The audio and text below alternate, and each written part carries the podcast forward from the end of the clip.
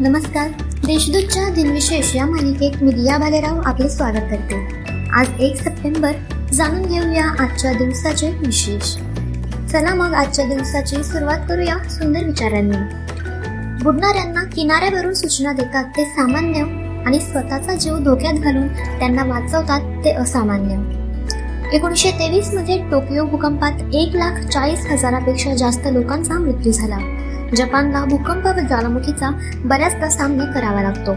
जपानमध्ये एकशे आठ सक्रिय ज्वालामुखी आहेत. येथे येणाऱ्या विनाशकारी भूकंपामुळे अनेकदा सुनामीची परिस्थिती निर्माण होते. एकोणीसशे छप्पनला एल आय सीची स्थापना करण्यात आली.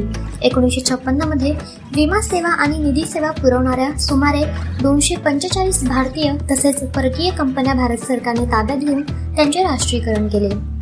एकोणीसशे एकसष्टमध्ये राष्ट्रीय शिक्षण संशोधन आणि प्रशिक्षण परिषद म्हणजेच एन सी आर टीची स्थापना करण्यात आली. राष्ट्रीय शिक्षणाची रूपरेषा कार्यान्वित करण्याचे काम ही संस्था करते. एकोणीसशे एक्क्याण्णवमध्ये उझबेकिस्तान सोव्हिएत संघापासून स्वतंत्र झाला. यानंतर या देशाची राजधानी ताशकंद झाली.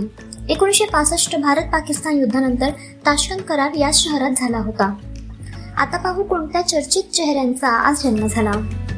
भारतीय आध्यात्मिक शिक्षक व हरिकृष्ण पंथाचे संस्थापक अभय चरणविंद भक्ती वेदांत तथा स्वामी प्रभुपाद सिंग यांचा अठराशे एकसष्टमध्ये जन्म झाला.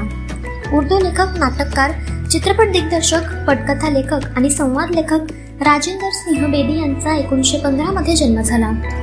लोकसभेचे माजी सभापती आणि मेघालयाचे मुख्यमंत्री पी ए संगमा यांचा एकोणीसशे एकोणपन्नासमध्ये जन्म झाला.